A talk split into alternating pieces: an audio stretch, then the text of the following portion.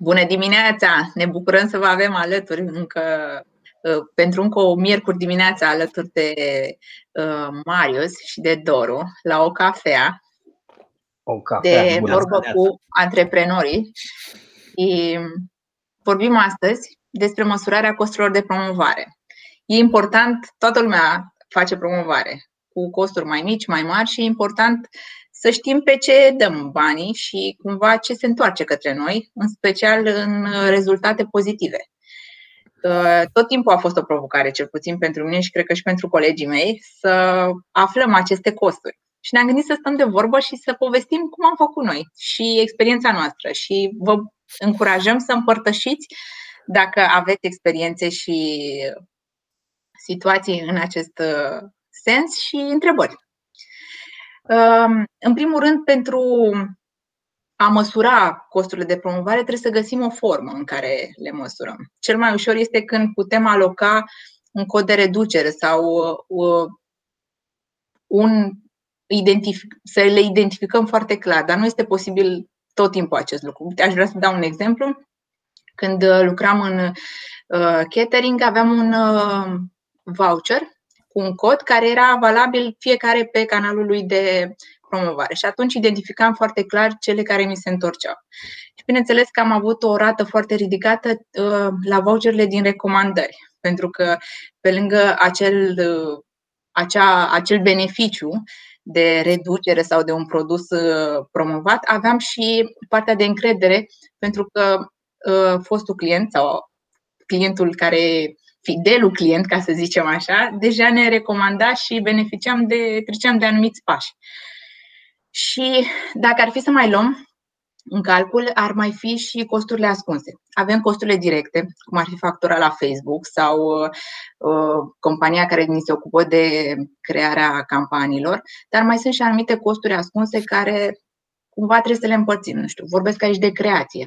Cine ne creează Uh, pliantul sau layout-ul acela pe care îl publicăm, cine ne cumpără pozele, pentru că cumva acele, sau cine ne face pozele, acele costuri trebuie și ele incluse. Uh, folosim pozele acelea șase luni de zile. Costul fotografului și închirierea nu știu, studioului, dacă a fost cazul, pentru fotografierea produselor, trebuie împărțit. Luate în calcul pentru a avea o, un cost cât mai real. Și ce am mai observat, uh, am observat despre sinergia din, uh, dintre campanii. În momentul când uh, două campanii se completează, nu numai ca un rezultat adunat, ci exponențial. Și aș vrea să vă dau exemplu cum se întâmpla la mine. Venea, veneau clienții din campania online, unde ne promovam partea de platouri și veneau în, în restaurant și noi continuam această campanie cu o activare de produs, ca să zic. Era un produs nou și cumva îl și gustau. Este tot un cost de promovare pentru a activa. Clientul cumva se convingea că ce îi spuneam noi acolo se și întâmplă. Și atunci ă, rata de conversie era mult mai mare. Este ă, de asemenea la fel de important să fim foarte realiști și sinceri cu clientul nostru. Adică în varianta în care ne supraestimăm produsul, rezultatul negativ va fi foarte mare, adică clientul, cum vorbeam noi la NPS, va deveni un detractor, adică va mai spune la încă 10 că nu este un produs uh, la adevărata valoare sau la valoarea pe care o promovăm și atunci ne facem mai mult de rău. Sau, dacă subestimăm valoarea produsului, uh, ne micșorăm profitul. Adică noi am putea accesa niște vânzări mult mai mari sau o, o categorie de clienți care ar plăti mai mult pentru produsul sau serviciul nostru și noi cumva îl ignorăm această, această nu știu cum să zic, posibilitate. Deci spune cine ești, ce oferi și găsește-ți acei oameni potriviți care au nevoie de produsul și de serviciul tău. Nu trebuie să vindem către toată lumea. Dar, în schimb, dacă ne focusăm și ne găsim avatarul, ne definim avatarul clientului corect, atunci avem niște costuri foarte optimizate, ca să zic așa. Iarăși o statistică spune că între costurile de promovare sunt între 1 și 30% în funcție de tipul de afacere pe care avem și că în primul an poate să se ducă până la 50%. Dar am citit niște. 1 și 30% uh, din ce? Scuză-mă că mă bag. Din uh, vânzări. Din cifra de afaceri. Din cifra de afaceri. Okay. Mă rog, cifra de afaceri a liniei respective, pentru că poate să fie mai multe linii de business. Mhm. Și am citit niște statistici legate de bugete uriașe de uh, promovare, pentru că noi cumva suntem la nivel mic, suntem antreprenori cu, uh, cum să zic, bugete normale, încercăm să găsim și variante uh, mai ieftine, să aducem către canalele noastre de promovare, dar Dar visăm, Diana, să ajungem la bugetele alea, că dai seama, dacă e 30% bugetul de marketing, la ce o să spui tu acum, dai seama ce cifre de afaceri o să avem, nu? Păi stai să auzi, să vezi. Deci Samsung a plătit în 2017 sau a avut buget de promovare de 11,2 miliarde de dolari. Și Așa cum a cârcotat și eu să zic că da, bă, dar Samsung întâi a făcut miliardele și pe urmă le-a făcut, uh, le-a băgat Ei, în publicitate. da, Dar nu e a- chiar așa.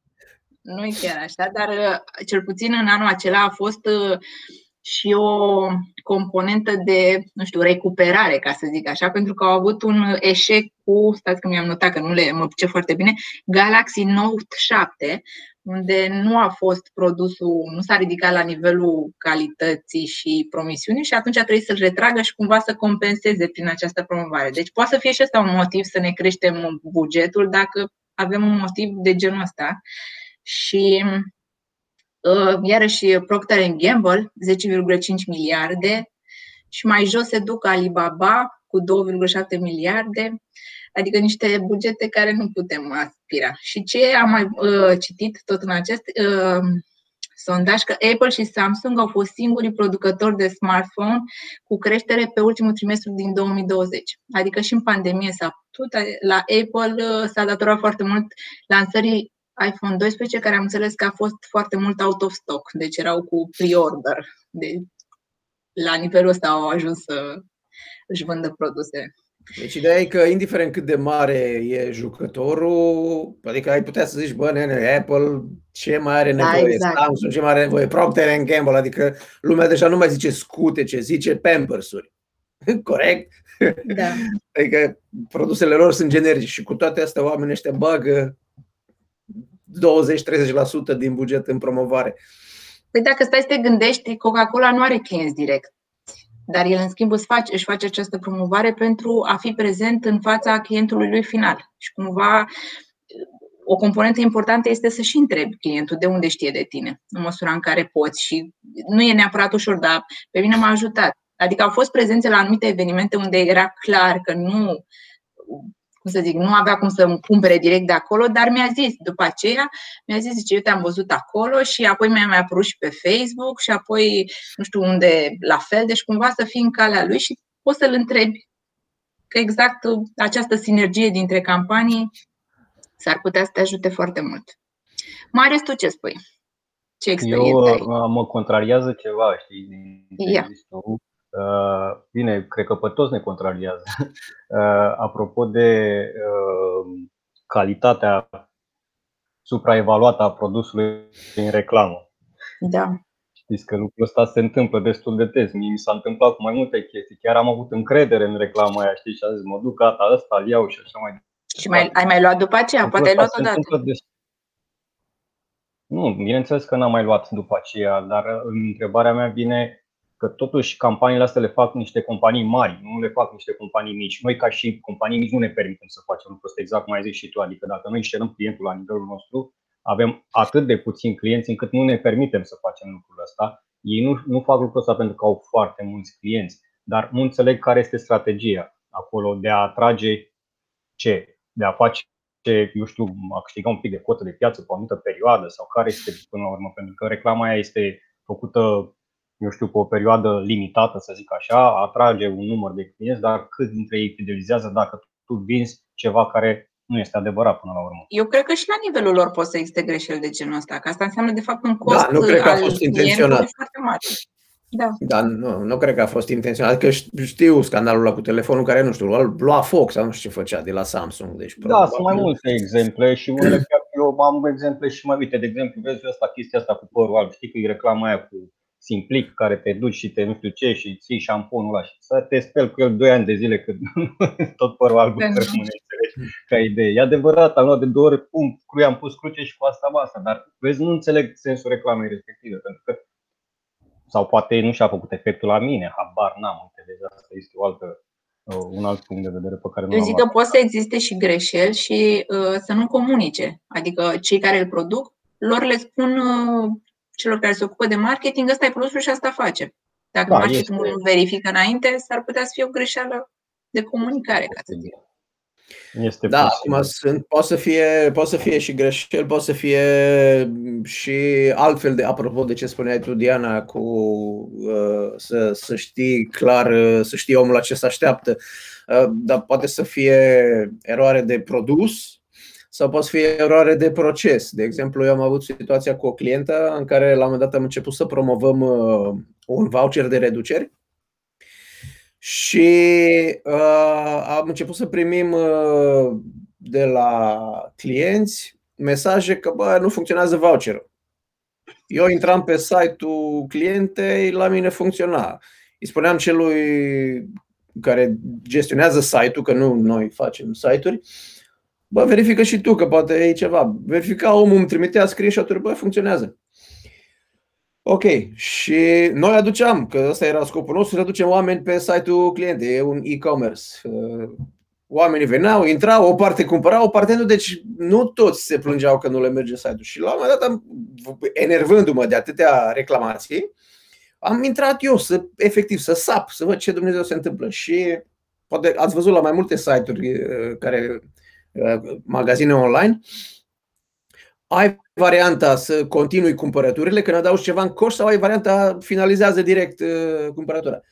Uh, și era o eroare de, nu știu, programare a site-ului. Dacă mergeai direct la finalizează, nu-ți mai apărea opțiunea să bagi, codul. Uh, să bagi codul de reducere. Dacă intri să vezi coșul, deci dacă aveai varianta, vezi coșul sau finalizează, dacă, aveai, dacă intrai să vezi coșul, aveai întrebarea, ai cod de reducere, nu știu ce bag aici. Dacă tu te dai direct la finalizare, finalizai fără reducere. Știi? Și asta am descoperit-o eu, că efectiv uh, deranjat de uh, nemulțumirile clienților, zic, cum se poate. Și am, efectiv am luat toate variantele, apropo de ce discutam noi și la uh, procesul de vânzare, la blocaje pe funnel de vânzare. Unde poate, hai să văd toate căile pe care le poate uh, parcurge un client odată intrat pe site, să vedem undeva se blochează treaba asta. Și na, acolo nu era defecțiune de produs sau ceva, promisiune, numai ă, de aia mi-am amintit de exemplu ăsta că ai zis tu să, să știm clar ce ne așteptăm de la marketing. Deci un client ă, nerealist ar fi zis, frate, uite, eu nu vând, ți-am, bat, ți-am dat bani, am băgat bani în promovare, exact. ce mă ajută pe mine că intră nu știu câți pe site.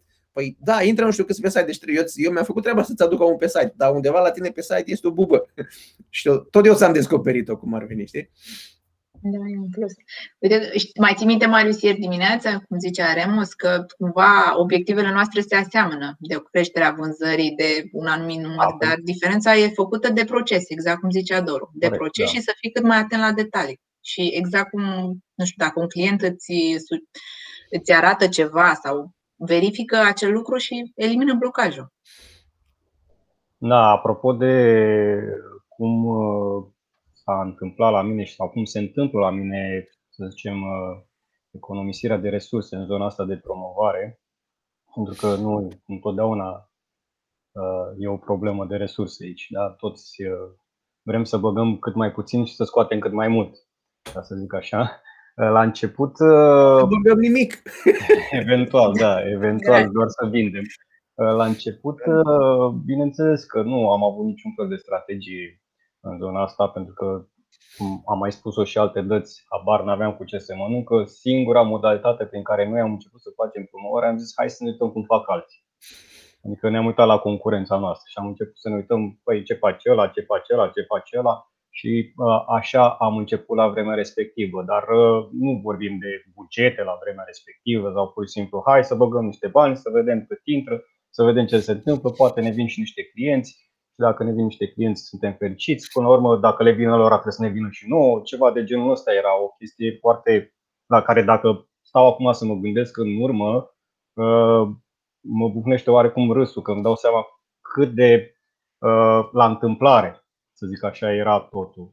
Uh, cu timpul, când uh, să zic, am început să particip la mult, mai multe cursuri, să investesc mai mult în zona asta de dezvoltare a afacerii și antreprenorială.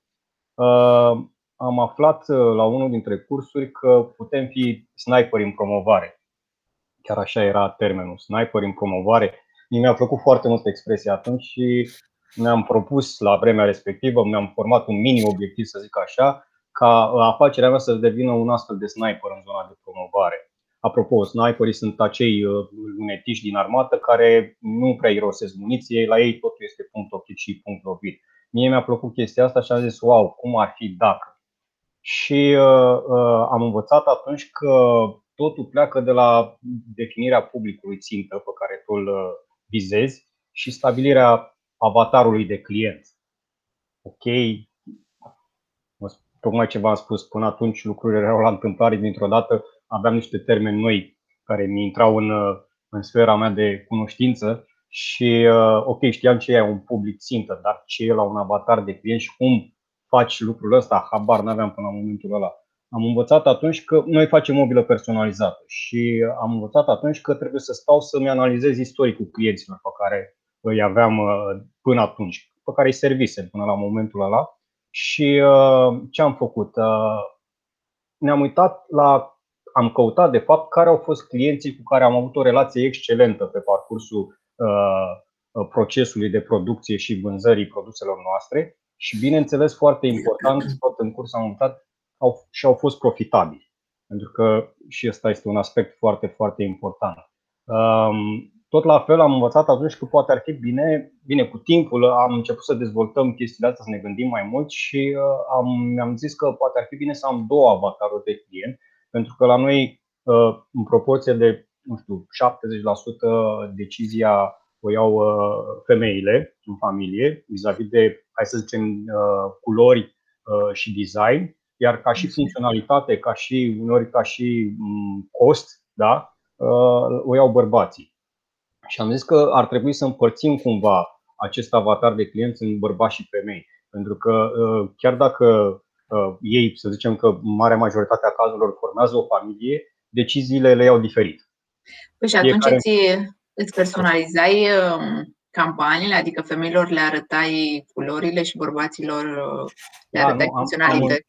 Am, am mers mai departe de atât și am încercat să uh, oarecum să analizăm un pic uh, cum își petrec ei, nu știu, o zi obișnuită, ce fac oamenii ăștia. Interesant care sunt nevoile lor, dar nu neapărat nevoi la uh, uh, raporta la produsele noastre, înțelegi? ci mai degrabă nevoi în general. Adică ce fel de achiziții fac oamenii ăștia, da? Adică suntem o familie, da, eu uh, de, să zicem, avem un buget salarii destul de mari, da, dar fiecare are niște preferințe până la urmă. Eu ca și bărbat, nu știu, achiziționez, mie îmi plac lucrurile, poate nu îmi plac lucrurile atât de scumpe și practice, de exemplu, soției mele îi plac lucrurile scumpe da? de calitate și așa mai departe. Atunci ne-am, ne-am întrebat cum am putea să venim noi cu ceva care să se potrivească aici, care să, se, să, să, îmbine, să îmbine lucrurile astea, pentru că este foarte important. Știi, ne-am, ne-am pus întrebarea uh, ce facem noi ca să fim în standardele, standardele acestui potențial client. Cum spuneam, am trecut la factori demografici, vârstă, ocupație, câștig. Chiar am mers mai departe și am încercat să vedem ce vacanțe își fac oamenii ăștia, pentru că vorbim de cei cu care deja colaborasem. Da? Când am făcut analiza aceasta de avatar client. Pentru că ne-am dat seama că oamenii ăștia au, au un anumit uh, stil de viață, da? ei fac uh, anumite vacanțe, să zicem, fac uh, achiziții, se îmbracă de la, eu știu, anumite branduri, să, să zicem, da? și atunci în căutările noastre i-am oarecum ne-am canalizat către acest uh, uh, tip de clienți. Știi? Spune, Diana, vrei să întreb. Da, vreau să zic că vorbești fiecăruia pe beneficiile căutate de el. Adică, cumva, la doamne scoteai în evidență noutățile legate de culoare și design și la bărbații ce ai nou ca și funcționalitate. Și păi cumva păi, vorbești despre același lucru, dar fiecare îi scoți în evidență ce îl interesează. Mi se pare foarte interesant. Ideea este ca, ca să-i convingem pe amândoi, pentru că de obicei sunt o familie acolo, sunt doi oameni care iau aceeași decizie. Iar dacă unul e contra, chiar dacă să zicem că e soțul, care la noi 30% din decizie e acolo, tot contează. Uite, asta ne amintește de procesul când s-a făcut mobila la mine în birou, birou de acasă, yeah. în spatele meu, în care deja eram la a treia colaborare cu designerul respectiv. De fiecare dată soția s-a ocupat de treabă, e relația ei, sunt și prietene, mă rog. Și gata, mamă, o să-ți facem un birou de... Și eu le-am lăsat în plata domnului, mai ales că și bugetul era oarecum destul de mult uh, alocat de soția mea și am zis perfect. Cu totul întâmplător, și era vorba de birou meu, dar am avut încredere în ele 100%. Cu totul întâmplător la o discuție, am trecut și eu când a venit să-i arate, nu știu cum se numește, 3D-ul. Randare, randare. Marius e specialist. Și deși nu aveam intenție să particip la discuție, m-am dus, era în bucătărie, m-am dus să-mi iau și eu o cafea, mă uit acolo și zice asta. Da, e biroul tău, a, ce mișto, a, ce frumos e. Și m-am uitat așa, le zic, în niciun caz eu nu o să stau cu fața la perete. În niciun caz. Păi cum că uite că e foarte mic și trebuie cu spațiu ca Păi e treaba voastră ce soluție găsiți, nu mă interesează, e foarte mișto, îmi place designul, dar eu nu stau cu fața la perete. Să fiu, eu stau cu spatele la perete. Deci, e, și apropo de funcționalitate, și aia a fost singura mea intervenție. Și a, da, a dat tot, tot proiectul peste cap, în același buget, bineînțeles, designerul a trebuit să își pună din nou minte la contribuție, bă, mă, nebunul ăsta nu vrea să... Închipuiesc cum ar fi fost ca să afli de chestia asta când deja era mobilier acolo. Atunci devenea o problemă pentru da, mine ca și constructor. Și, exact, și poate să-i spun eu să fiu nemulțumit de, de mobila pe care mi-a făcut-o, dar în condițiile în care eu nu m-am implicat deloc, deși eu eram userul, chiar dacă nu eram neapărat. Se întâmplă. se întâmplă și asta. Uh, apropo de chestiile astea, am realizat că, na, și știm cu toții că în ziua de astăzi afacerile de succes uh, chiar înțeleg nevoile și dorințele clienților lor, iar dacă noi ne dorim ca să nu consumăm resurse, uh, anapoda, cam asta trebuie să facem și noi, să încercăm să fim cât mai aproape de uh, nevoile clienților noștri. Trebuie să ne focusăm pe acești potențial clienți care noi îi uh, categorisim ca fiind potriviți afacerii noastre, noastre, pentru că nu ne dorim să consumăm prea multe resurse, timp, energie în clienți uh, neprofitabili până la urmă pentru, pentru noi. Uh, asta numesc eu, mă rog, asta a fost concluzia pe care am tras-o eu în acel sniper, în, în promovare. Ok, bineînțeles că avem de lucru în continuare la chestia asta, tot timpul lucrurile se schimbă în piață și trebuie să ne dăm timp să ne dăm timp pentru lucrul ăsta. După ce am stabilit acest avatar de client și am început să-l targetăm în campaniile noastre, uh, noi deja, orice companie, din punctul meu de vedere, după ce face lucrul ăsta, face o economie în zona asta de, de promovare pentru că merge țintit către acei clienți și nu la întâmplare, cum spuneam eu că făceam la, la început. Adică nu aveam un buget, pur și simplu, hai să vedem cât se consumă și să vedem ce vine. De multe ori poate nici nu știam ce vine ca, ca și idee.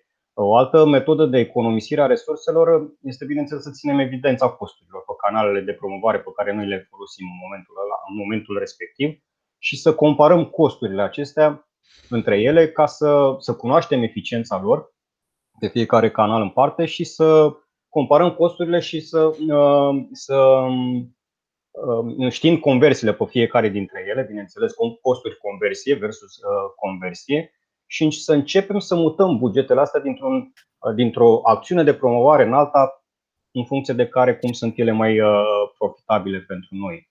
Uh, sau dacă avem una, să zicem, care o campanie care e neprofitabilă pe o anumită perioadă și ne dăm seama de lucrul ăsta, având o evidență, măsurând că asta este important să facem în zona asta, uh, putem să deschidem un alt, un alt canal de promovare, care, poate care până la momentul acela nu l-am folosit da? și care nu se știe, poate are o șansă din, uh, să, să devină un canal important. Orice companie la început nu are buget de promovare, hai să fim serioși, adică când începem sau dacă avem, avem un buget foarte, foarte mic, nici măcar nu știm ce să facem cu el. De aceea, recomandarea mea este să începem cu două, trei activități de promovare da? pe uh, anumite canale și ușor, ușor să creștem la mai multe, uh, pentru ca după aceea să facem chestia asta, ce spuneam, să mutăm bugetele Uh, dintr-unul în altul în funcție de uh, rata de conversie pe fiecare dintre ele și ce eficiență avem.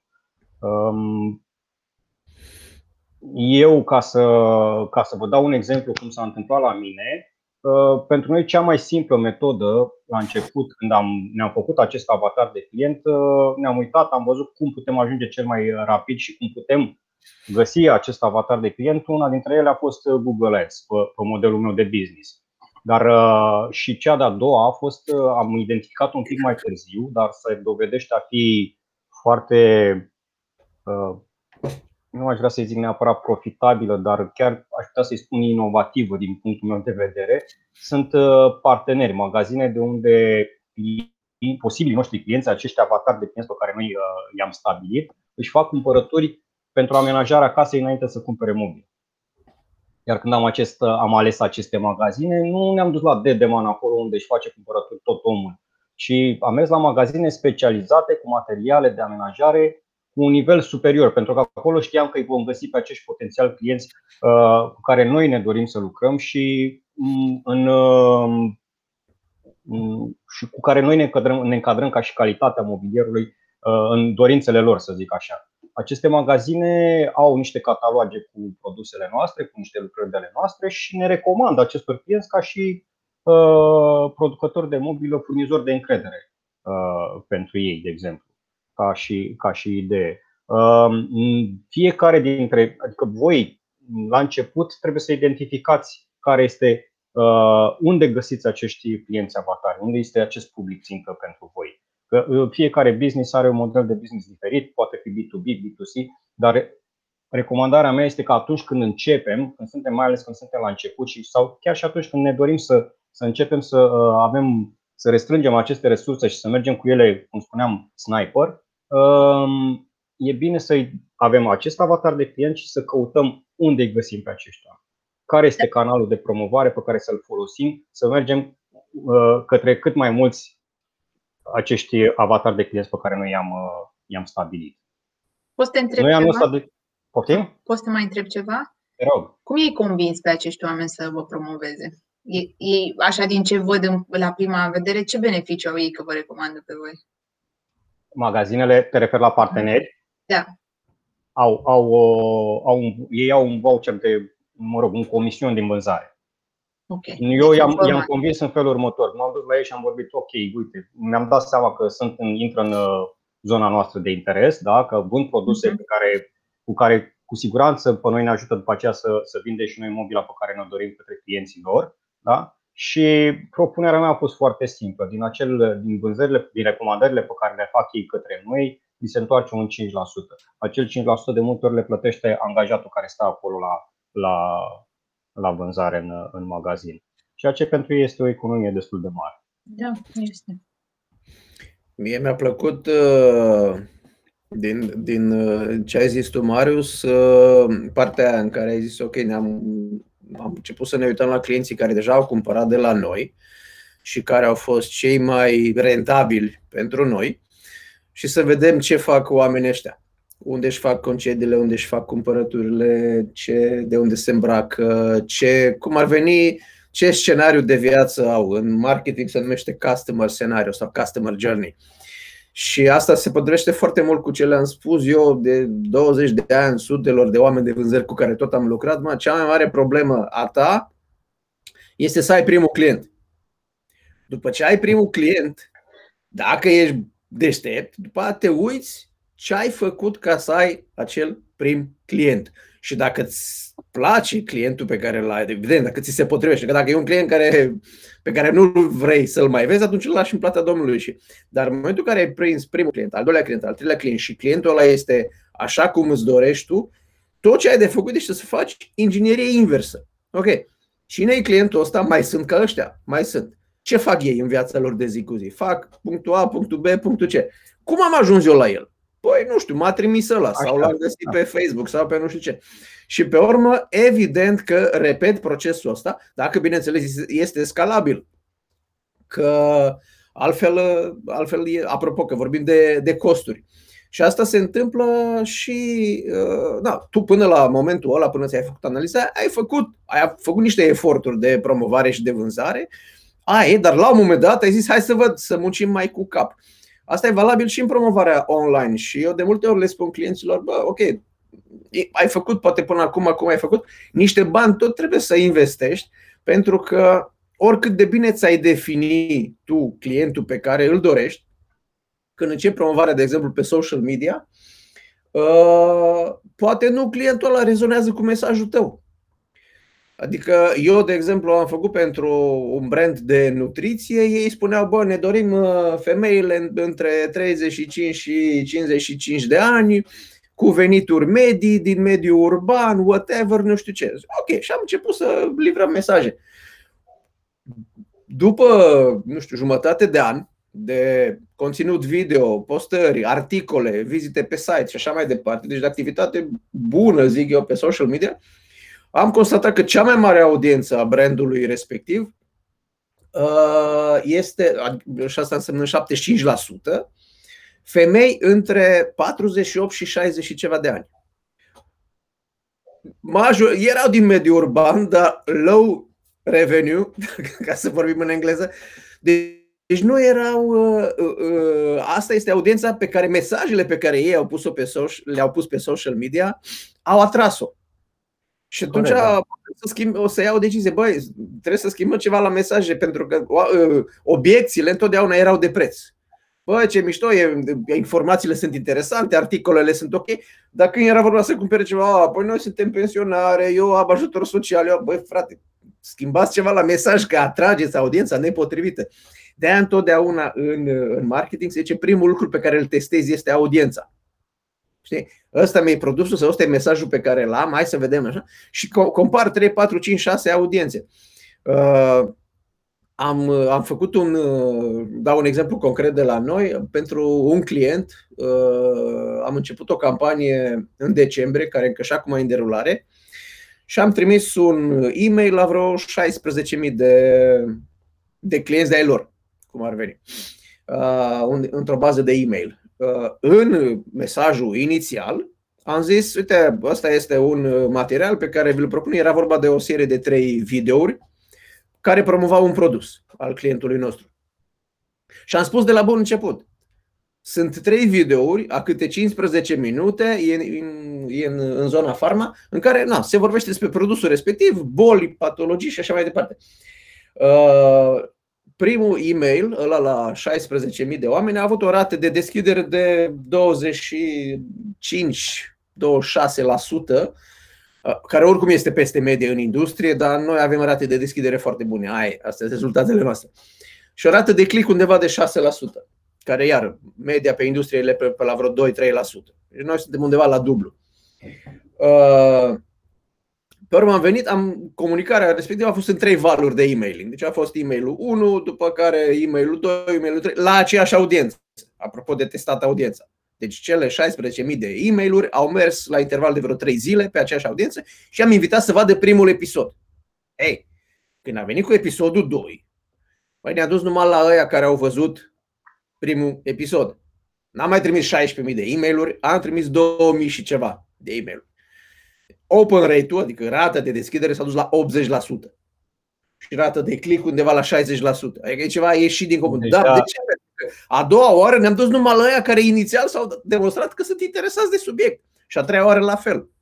Știi, când ne-am arătat clientului, îți dai seama că ca să-l dăm pe spate am început cu asta. Ia uite, nene, ce open rate avem, 80%, a fost pe spate, da, stai.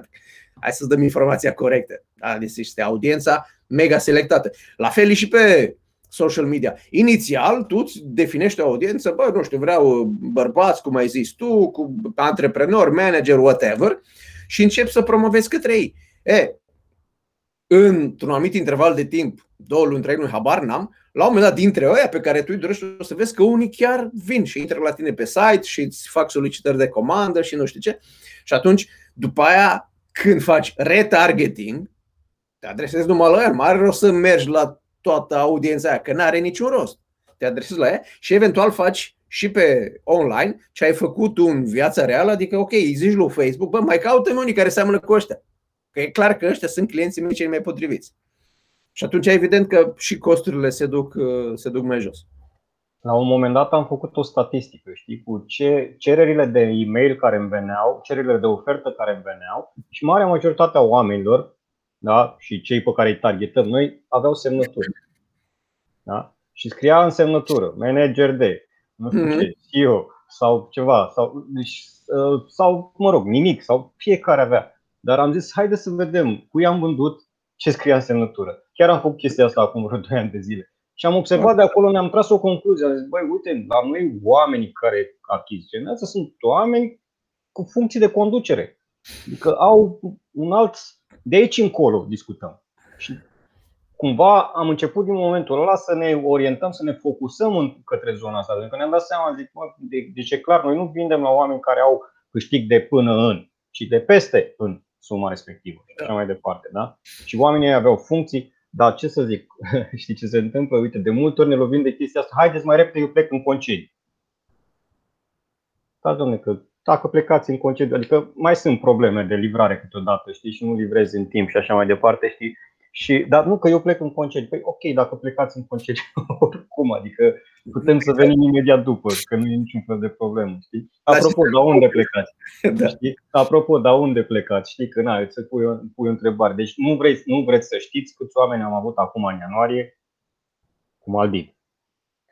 Nu vreți să știți câți oameni am avut în ianuarie cu Maldive. Adică s-au întors din Maldive sau s-au dus în Maldive sau ce de genul ăsta. Adică am avut, cred că, vreo patru comenzi toți, deci chiar m-am enervat, am zis, ia uite frate, eu mă duc Adică toți pleacă în Maldive, trebuie să mă duc și eu că acolo sunt clienții.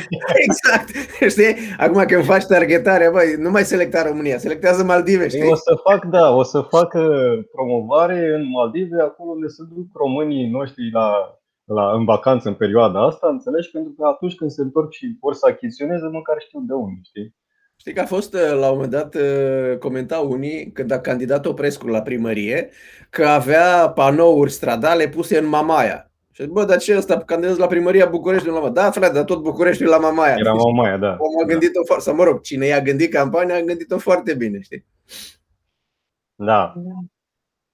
Ce să zic? Cam asta vreau eu să spun în zona asta. Adică mie mi-a plăcut modul, modulul ăsta sniper și am zis trebuie să facem lucrul ăsta. Trebuie să, să ajungem cât mai țintit la client pentru că sunt conștient că eu nu am bugetele Samsung, uh, Apple, deși mi-aș dori să le am, dar nu pot să le construiesc decât așa în momentul ăsta, adică făcând cât mai profitabil business-ul, în așa fel încât să vindem cât mai mult și să putem să alocăm ca și buget de marketing un procent cât mai mare din, din cifra noastră de afacere. Apropo, la noi e undeva pe la 12% în momentul ăsta. A, deci eu cred că e bine. Da, nu avem bugetele lui Apple ca volum, dar procentual tot trebuie să te gândești. Adică în momentul în care tu discuți, na bine, hai că vrem să facem ceva promovare, bă, dar cât ne costă? Păi, cât vrei să vinzi? Tu ce buget ai? Știi? E, e prostia asta, nu, oarecum balcanică, aia, încă avem istoricul pe care îl avem în spate, că nu cumva să-i zică lui dinainte câți bani am, că mi ia pe toți. Mă, nu ți ia pe toți. Adică, păi ce tu, e, tu dai drumul la robinet până la urmă. Da, dacă e un client bine intenționat, tu îi spui, uite, noi, eu, noi așa lucrăm cu clienții noștri. Chiar acum avem, uh, am trimis o ofertă dimineață la un client care ne-a zis, bă, uite, eu vreau să fac aia, așa, așa, așa. Okay, cam ce buget ai, ca să știu ce îți propun, că noi facem mai multe activități, dar dacă tu ai buget de 3.000 uh, de euro și vrei să ajungi la 20.000 de farmaciști, putem să o facem, dar nu pe canalul ăla care este cel mai eficient. Putem să o facem pe da, mai nu, nu sniper, așa cum ai zis știi? Putem să o facem la, tragem o rafală de mitralieră și vedem ce prindem la 3000 de euro. Dacă vrei să mergem sniper, sniper, sniper la 10.000 de oameni, costă mai mult. Ei, și atunci e, Uh, asta am vrut să zic, băi, nu începem de la, bă, dar cât mă costă? Păi, uite, eu vreau să fac treaba asta, mi-am propus pe 3 luni de zile, am 3000 de euro, cât o fi? Ăsta este bugetul. No, bun, hai să vedem ce putem face maxim cu ăștia 3000 de euro. Cam asta ar fi abordarea corectă și dacă ai marketingul tău intern, că doar te duci la ăla care e director de marketing. Fratele meu, bugetul de marketing pe anul ăsta sau pe trimestrul ăsta este ăla. Trebuie să te încadrezi în el. Și tu să-ți pui creierul la contribuție să obții maxim cu banii ăștia. Nu? E doar din 2013 pe firma asta, pe Marex Move, care suntem acum, unde e directorul de marketing? Dar știți ce aș vrea să mai adaug eu? Cumva că toată lumea ne aude vorbind de acești indicatori și faptul că facem targeting și retargeting uh, la început. Cumva toți am urmărit, uh, cel puțin eu cu Marius, cred, uh, aceste rezultate în Facebook și în canalul care l-am folosit. Sunt niște indicatori, dacă dai jos la o promovare și spun câteva lucruri de bază cu care să începi. Și dacă îți cauți un pic un tutorial, pentru că mai ales uh, și unii și alții, și Facebook și Google, explică încât să înțelegi un pic tu odată că probabil încep să lucrezi cu o firmă, după aceea specializată, să știi ce să-i cer, să vorbiți cumva sau să le înțelegi limbajul. Și apoi, cel puțin la început, când de-abia te apuci de promovare, că mai ales acum trebuie să comunicăm mult mai bine, să vezi un pic niște rezultate și să iei măsuri până ajungi la acea firmă. Adică și eu la început recunosc că au fost câteva luni, dădeam acolo când zicea audiența, uh, people who like your page and uh, their friends. Dar nu știam nimic despre ei. Ei, când am uh, căutat un tutorial, pur și simplu că m-am dus mai jos și îmi scria, exact cum ziceam Marius, interese, că se uită spre călătorii, le place să meargă în drumeții sau că citesc ceva sau că, cum era uh, domeniul meu cu catering, că mă sunt interesați de mâncare sănătoasă. Și în momentul când am început să bifez, am văzut că au început să crească acești indicatori de click, de intrat pe site. Și nu sunt foarte complicați, dar doar că sună ei un pic uh, foarte specializați și sunt la un moment dat, dar primii pași putem să-i facem și noi. Orică cerem o consultanță și după aceea să mergem către specialiști, cum sunt Doru, care ei, într-adevăr, se duc în detaliile ce au mâncat ieri sau nu știu, exagerez, dar în detalii mult mai... Uh, Uite, chiar acum mă uitam, apropo de ce zici tu, că tocmai am primit raportul de la Google pentru doi clienți pentru care facem uh, marketing și am așa. Deci anul, pe luna care tocmai s-a încheiat, a avut 4200 de vizitatori pe site, o creștere de 17,1% față de luna anterioară, 4200 uh, de vizitatori unici cu 5000 și ceva de sesiuni, deci unii care au intrat de mai multe ori. Bounce rate-ul, adică au intrat, au ieșit, uh, a scăzut, e la 69%, dar e un e-commerce, deci oarecum e justificat. A scăzut cu 5% bounce rate-ul. Durata medie de pe care omul petrece pe site-ul clientului este de 59 de secunde, deci cam un minut și a crescut cu 23%, deci ăștia sunt indicatori foarte importanți, iar mai jos am așa, 80% din tot traficul ăsta a venit din social media, adică ce facem noi. Noi nu-i facem uh, Google, nu e foarte complicat să faci Google, dar n-am vrut să ne băgăm în zona aia. Noi ne pricepem la social media. 80% din traficul ăsta a venit din social și 13% este organic search. Deci oameni care caută chiar produsele lor. Na, evident, acum stai și te, te uiți la statisticile astea, compari cu luna trecută, acum de aici încolo, deci eu ți-am adus oamenii pe site. Ăsta e, ăsta e exemplul ăla de care ziceam că avea o bubă la, la, la voucher. Și acum stai și vezi, ok, uh, cât din ăștia 4200 care au intrat au și cumpărat. Da? Și să vedem dacă, ok, ești mulțumit de, cât, de ce trafic ți-am adus eu, dacă ești mulțumit de trafic, hai să vedem uh, unde ești mulțumit de vânzări. Păi nu o să mulțumit că, uite, am avut numai 300 de vânzări din aia 4000 de vizitatori. Ok, de aici încolo nu mai e treaba, e treaba, treaba ta cu produsul, cu treaba vânzătorului, da. Dar vezi, whatever, clientul știe. Clientul știe că tu ți-ai făcut treaba, că ai adus oamenii acolo. Dacă nu ai prezentat aceste măsurători, da, întâmplător e un client care chiar, chiar îl pricepe foarte bine și care el vinde și prin farmacii și vinde și pe EMAG. Și el zice, bă, eu nu măsor rezultatele pe care le faci tu numai prin ce vindem noi prin magazinul nostru. Că eu sunt convins că ăla care vede postările mele cu produsul nu știu ce, poate intră în farmacie și cumpără produsul întâmplător, că eu nu fac altă reclamă decât pe social media. Nu fac reclamă la TV sau nu știu. Ăla care cumpără de EMAG, iară, nu, fac, nu face EMAG reclamă la produsele mele, dar poate vede o postare pe care o faci tu sau o reclamă pe care o faci tu, nu cumpără chiar atunci și poate întâmplător când caută pe Google îl duce la EMAG și a cumpărat tot ca urmare a Păi hai să-ți spun, cum am pățit și eu. Eu făceam reclamă pentru uh, restaurantul meu și uh, îmi creșteau și mie comenzile, mai ales când investeam mai mult, dar creșteau comenzile de pe platformele uh, consacrate, Glovo, Foodpanda, pentru că ei, nu știu, poate investeau mai mult în partea de Google și când dădeau căutare, n-apăream eu prima, apăreau ei. Și am văzut și eu anumite produse care mă uit la ele și după aceea mi-apare reclama de la EMAG și mă duc la ei. Dacă ei nu stau neapărat să uh, caut uh, site-ul produc, sau mă rog, vânzătorul. Și cred că asta este. Deci cumva trebuie să luăm în calcul și sinergia asta de campanii. Deci face da, și bine, mai și campanie. De încredere aici. Cum? Zic, câteodată mai este și o chestie de încredere, apropo de ce ziceai tu, că am și eu, are și emagul, dar nu vine și ea de la mine. Doar li se pare mai sigur să cumpere de acolo. Deci, la urmă și se Uite, la EMAG știi în ce este neapărat încredere în acest proces. Că dacă e o problemă, îți trimit imediat banii înapoi, că nu trebuie să sun tu, i-ai dat un click, da, păi că durează procesul foarte puțin. Deci la mine acum, dacă sunt toate la stocate, și nu, adică eu sunt genul de om care îmi caut și prețuri mai mici pentru ce contează, dar la astea mici, produse mici, având totul stocat, durează câteva secunde cât să plece produsul către mine. Da, da, apropo de costuri, că na, ăsta e subiectul cu uh, promovare la costuri cât mai mici. Uh, iar un lucru pe care destul de puțin am văzut că îl știu, cel puțin dintre cei de, cu care vorbesc eu, chiar dacă vinzi pe EMAG sau vinzi pe magazinul tău, la un moment dat ai lista asta de clienți.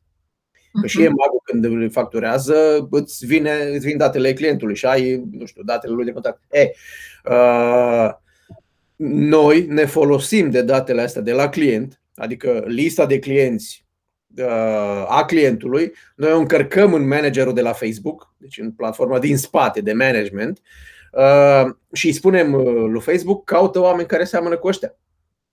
Și apropo, adică îi dăm lui Facebook să facă ce ai făcut tu, Marius, cu clienții tăi, știi? Deci în momentul în care ai deja, nu știu, luna trecută au cumpărat 300 de clienți de la tine și pe mag și pe magazinul tău. Deci ai un Excel cu 300 de, de clienți. E Excel-ul ăsta, nu e nicio treabă cu GDPR-ul, că nu, nu le dai nominal. Le bagi da. în managerul de la Facebook da? și ai lista ta customizată de 300 de clienți. Și pe urmă îi spui lui Facebook, uite, vezi pe ăștia 300? Caută pe alții din țara asta și probabil clientul asta are produse mai ales pentru copii. E, îți dai seama că probabil că alea sunt mămici, sunt nu știu cum, sunt, are Facebook 8 criterii după care îmi caută și atunci eu când fac promovarea online. Evident că cel mai des mesajele mele le văd persoane care seamănă cu clienții uh, clientului meu. Și atunci, normal, costurile sunt mai. Dacă fac blind, costul de promovare merge mai, mai sus, într-adevăr. Acum, spunea Diana mai devreme de măsurare cu indicatorii și cu, știi, că ziceai tu cum te uitai la rapoartele din Facebook. Eu mă uitam la rapoartele de pe Google Analytics și credeți-mă că nu înțelegeam nimic. Adică Dar mă uitam, te alegeai câteva chestii. Nu, credeți-mă că la început mă oboseau. Pur și simplu chiar mă oboseau, mă uitam, vedeam, a ce, vedeam că au venit atâția pe organic, au venit atâția pe uh, Google Ads, că au venit atâția pe Facebook. Mm, a, asta sunt informații basic, să zic așa, da? Dar uh, niciodată nu puteam să mă duc mai departe, să înțeleg și să. Pentru că nu aveam, la început, nu înțelegeam de ce, pentru că noi, ca și antreprenori, trebuie să înțelegem de ce trebuie să facem lucrurile astea. Da? Și după aceea trebuie să ne dăm timp. Iar vin la chestia asta cu timpul. Noi trebuie, noi trebuie să, să avem timpul ăsta necesar. Ne dăm, nu știu, două ore pe săptămână în care lucrăm la business. Și dacă avem un obiectiv în zona asta, Așa, scuză-mă, Diana, dacă avem un obiectiv în zona asta, atunci, ok, alea două ore, hai să văd cum fac să înțeleg chestia asta. Nu știu să o înțeleg mă duc și întreb mai departe. Eu aș vrea un singur lucru să mai adaug, că vorbim de costuri reduse. Și ce am admirat și mi-a plăcut foarte mult, ingeniozitatea anumitor uh, antreprenori în a aduce clienții către acele canale de vânzare uh, proprii și gratuite, cum vorbeam noi în 5X. Și aș vrea să vă dau un ultim, un cel mai recent exemplu care l-am văzut. E pagina de Facebook a unei cofetării care a făcut un grup care se numește Centralizare Comenzi, în ideea în care în momentul când are două, trei comenzi din, nu știu, o ruladă care se face mai greu, zice, noi băgăm 5 rulade, uh, că așa e, ies bine, nu știu cum, 5 rulade la cuptor, avem două comandate, mai sunt trei disponibile. Dar apare tuturor din uh, și cumva te invită să intri în comunitate și să vezi cum apar uh, comentarii acolo, rezerv una, rezerv una, rezerv una. Și mi s-a părut, zic eu, că e chestia asta de grup care se creează și pentru tine este un cost zero aproape. Adică ai avut acel cost inițial că i-ai adus pe pagina ta, te-au dat like, apoi ai invitat într-o modalitate în care au intrat în acest grup și comunitate și cumva creezi echipa. Da, asta e mai ușor să zona de fidelizare, știi? Da. Da, și e mai ușor să conștientizezi ceea ce pierzi decât ceea ce câștigi. Adică când mai sunt trei, cine le vrea, cine le citează. Da, știi, știi că, că oamenii adoră să cumpere, nu să le vinzi tu Mă, noi le avem, da, da, dacă da. le preți bine, dacă nu le ia altcineva și fi sigur că le ia altcineva. Și da, da, da. Deci erau comentarii. Îmi admir foarte mult în momentul când văd aceste... Lumea își pune, nu știu, amprenta și contribuția să fie lucruri cât mai originale, cumva. Apropo de asta cu, cu pierdutul, asta e o, o, tot așa, pentru că vorbim de promovare, e o lecție bună în promovare, cum să-ți gândești mesajele și îmi spunea cineva tot așa la un, la un curs, cred că la care am fost, de, de marketing, zice, urmă, imaginează următorul scenariu, este două noaptea, bătăi disperate în ușă, te duci să vezi ce e, e două noaptea și vecinul zice, băi, ă, este aici jos în parcare o super ofertă, au venit unii, vând cauciucuri noi, nouțe, Uh, și pentru primii cinci care merg le dă gratis. Hai și suntem noi, dacă mergem noi acum primim patru cauciucuri gratis. Ce imaginează scenariul ăsta ce faci? Zici, frate, ești nebun, de te la două noapte. Da, Acum imaginează următorul scenariu. Este două noaptea, bate cineva disperat în ușă, te duci, e vecinul tău și zice, bă, sunt doi indivizi care îți fură cauciucurile de la mașină. Ce faci? Păi, ei că fură cauciucurile. te duci. sunt foarte mari, că alea pe care tocmai ți le fură să nu fie niște vechituri, nici pe departe să n-aibă valoarea celor patru cauciucuri noi pe care tocmai au vrut să ți le dea cineva gratis. Dar teama ta de a pierde e mult mai mare și ei acționează. Și asta e bine de ținut minte, apropo de promovare. De asta mi-am amintit, apropo de ce ai zis tu. Diana, da. am făcut trei rulade, mai avem două, dacă nu vă băgați. Dar oricum, altă chestie, tot la ei am văzut, că ei cumva adaugă când centralizează comenzile, că în cuptor poate să bage 5 rulade. Dar comenzi noi, uh, deci scria acolo, nu mai primim comenzi până la, nu știu, 16 februarie. Uh-huh. Deci ei cumva timpul gestionat, că făceau două torturi și mai poate să pună un blat, era altceva. Dar ei, deci și uh, cu cine, cine mi-a recomandat, mi-a zis că ea și-a făcut pentru martie comandă. Zic, în ianuarie pentru dulce, zic, wow, dar știi că este mecanismul ăsta. Termen ca la mobilă. Da, da. ce optimizare de producte și-au făcut ei? Mecanismul ăsta îl folosesc uh, la bursa de flori de la, din Olanda. Uh, se numește uh, licitație inversă. Deci, în mod normal, licitația obișnuită este, bă, uite, avem aici 5 kg de flori, hai, începem. 2 lei, 4 lei, 6 lei, 9 lei, gata, să văd la care a dat ceva. Licitația inversă zice, uite, avem aici niște flori, Uh, uh, recolta de garoafe, habar n-am, pe 5 uh, hectare, o scoatem la vânzare și cep de sus. Diferența este că în momentul în care unul a zis primul preț, aia s-a vândut. Salut! Deci avem 5.000 de euro.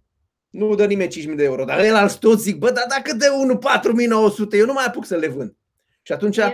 știi, e, e, lucrează foarte mult cu teama omului, bă, eu îmi doresc chestia asta, parcă n-aș da 5.000 de euro pe ea, dar dacă vine de unul care dă, de exact. Și atunci e, e, e foarte.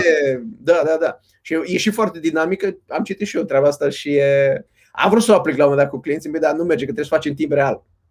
Deci trebuie să ai cumva un mecanism în care și să și vadă, știi? Adică ai 3, 4, 5, 6, 7 cumpărători interesați de subiectul ăla și ei trebuie să fie toți în timp real și să fie acolo, să se uite unul la altul, să dacă Dar vezi, duc și în zona asta de joc, gamification, exact, care am exact. o destul de des, în care intervine și partea asta de competitivitate a omului, care la un moment dat să nu mai conteze neapărat cât vreau să câștig eu, să iau, știi? Și mai adaugi un, un lucru care te ajută da. și de interes.